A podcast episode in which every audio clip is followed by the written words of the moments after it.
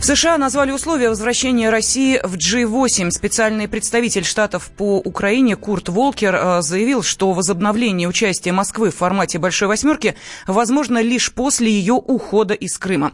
В Совете Федерации возмущены условиями, которые выдвигает дипломат. Как рассказал член Комитета по международным делам Олег Морозов, такие ультиматумы неприемлемы и нарушают международное право какая-то попытка продать товар, который никто не покупает и никто этим товаром не интересуется. И при этом еще выставлять условия, чтобы этот товар купили за совершенно немыслимую, неприемлемую цену. Все разговоры о возвращении Крыма абсолютно бессмысленны, потому что Крым российский по результатам референдума, по результатам волеизъявления его граждан. И мы этот вопрос ни с кем не собираемся ни в каком формате обсуждать. Волкер не тот уровень вообще для того, чтобы выдвигать условия России. Его задача вообще заниматься миром на Донбассе. Он для этого туда поставлен, но он почему-то свою миссию там очень плохо выполняет. В период его присутствия на Донбассе там ни на миллиметр ситуация в лучшую сторону не сдвинулась. Вообще разговаривать с Россией путем каких-то ультиматумов, вот сделайте это тогда, вам будет вот это, это сегодня абсолютно неприемлемое с точки зрения и международного права, и логики поведения. Мы точно найдем, с кем нам партнерствовать, другие форматы, в которых мы можем участвовать. Партнер партнеров, в том числе и в «семерке», для решения каких-то конкретных проблем. Не исключаю, что таким партнером в каких-то вопросах может выступить и США, Япония, да и другие представители «семерки». Но уж точно сам по себе этот формат нас сегодня абсолютно не беспокоит. Хотя, когда американский президент говорит о необходимости обсуждения с Россией ключевых международных проблем, он, безусловно, прав, потому что он внутренне понимает беспомощность «семерки», проблемы обсуждать без России бессмысленно, поэтому и говорит о необходимости ее возвращения. Мнение американского президента не означает, что это можно делать исключительно в формате этого возвращения, да тем более на каких-то неприемлемых условиях. Ранее украинский лидер Владимир Зеленский написал в Фейсбуке, что после выхода России из G8 ничего не изменилось.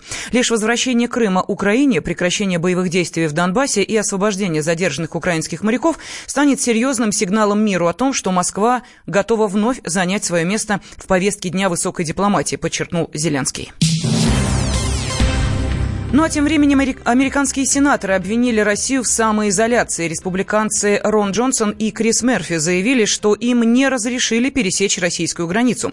Москва специально изолирует себя от внешнего мира, считает Мерфи. Российский МИД назвал это манипуляцией и напомнил, что сенатор Джонсон находится в стоп-листе и знает об этом. Заявление сенаторов выглядит как очередная провокация, отмечает политолог-американист Рафаэль Ардуханян. Проблема Америки не то, что она становится непрофессиональной в своей политической жизни и в международных отношениях. Проблема в том, что крупнейшая экономика мира, как они думают, и крупнейшая армия мира, как они думают, вот страна эта, она становится непредсказуема в международных отношениях. Заявления, которые сейчас исходят из Вашингтона, но они друг друга стоят. Клоуны говорят, что их не пускают в Россию. С чего бы это? Ну, действительно, Джонсон, ну, заявил всего лишь, что надо применить силу против России, что ее надо держать в узде. Россияне такие нехорошие обиделись, понимаете ли. Я думаю, что лейтмотивом всего это становится элементарная вещь. Мы пытаемся анализировать, как нас учили, как должны развиваться международные отношения. А если говорить более дипломатично, эти люди становятся неинтересны. И поэтому в этом свете заявление Макрона по поводу заката западной цивилизации, вот это и есть та составная часть этого. Эти людям нечего сказать, не ответить, не проанализировать, не дать какую-то оценку. Все, что сейчас происходит, это лишь надводная часть того айсберга, который называется закат западной цивилизации. Причем начинается это, безусловно, с интеллектуально. Воистину, Господь Бог наказать хочет, так он решает разум. Вот эти люди, они совершенно неадекватны. Два года назад Джонсон уже планировал посетить Россию в составе делегации Конгресса США, но отменил свою поездку после того, как его коллеги отказали в визе. Политики собирались провести встречи с российскими должностными лицами и представителями гражданского общества.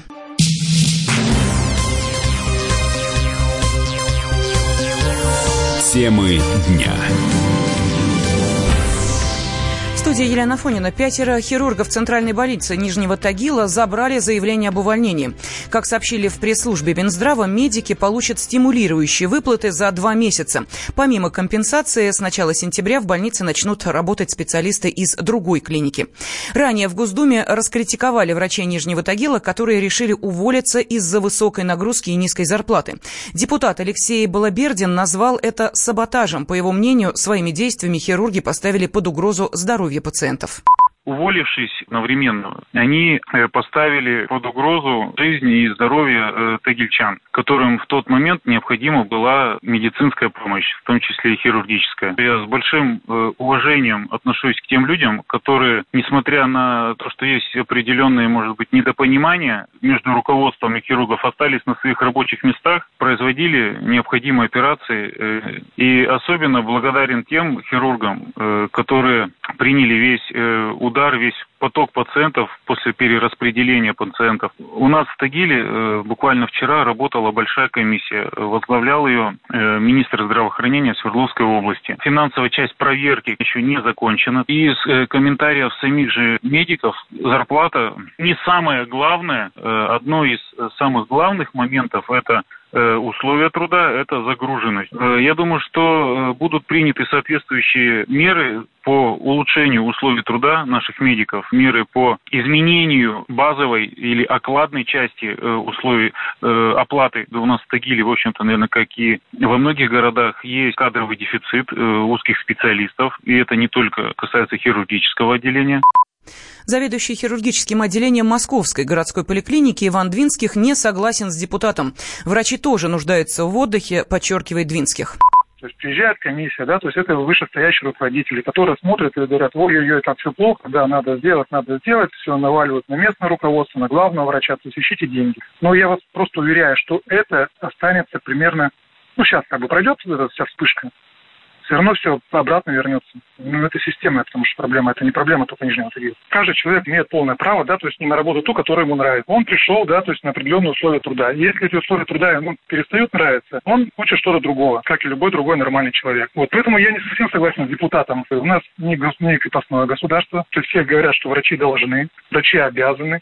Но никто считает, что врач тоже, как и другие люди, имеет желание жить. Не врачи не просто так бегут, потому что те, кто приходит в медицину, они хотят оказывать помощь, им нравится эта работа. Но просто наступает такой момент, когда ему невозможно работать за такие деньги, которые предлагают, и таких условиях. Сколько то могут терпеть, но потом наступает такой предел, когда уже никакие деньги даже не играют роль, потому что не хочется семью увидеть, э, выходные нормальные иметь. А когда ты работаешь 24 на 7, и ты постоянно должен всем, все, у тебя никаких прав. Профсоюзы не работают нормально. Ранее все хирурги городской больницы Нижнего Тагила написали заявление об увольнении. Врач Никита Зотов рассказал, что их оклад всего 22 тысячи рублей, а после закрытия одной из местных поликлиник на персонал легла дополнительная нагрузка. После этого на ситуацию обратили внимание в Кремле, к расследованию подключилась прокуратура. И вот вслед за коллегами из Нижнего Тагила массово уволились все врачи травматологического отделения в Пятигорске. Вместе с ними ушел заведующий, заведующий отделением Роман Алфимов. Главврач Центральной городской больницы Роман Лифенко рассказал «Комсомольской правде», что это нормальная ситуация. Вопрос решен. 2 августа заведующий отделением написал заявление по собственному желанию. Через две недели два его товарища тоже написали заявление. Но в данный момент люди приняты на работу. Заведующий отделением принят парень с Санкт-Петербурга, с военной академии. Еще два доктора. То есть у нас нет простора, мы оказываем помощь в полном объеме. То есть проблем у нас нет. 2 числа один и два человека ушли через э, две недели. У нас как? Если оперирующий хирург, у него есть ассистент, правильно?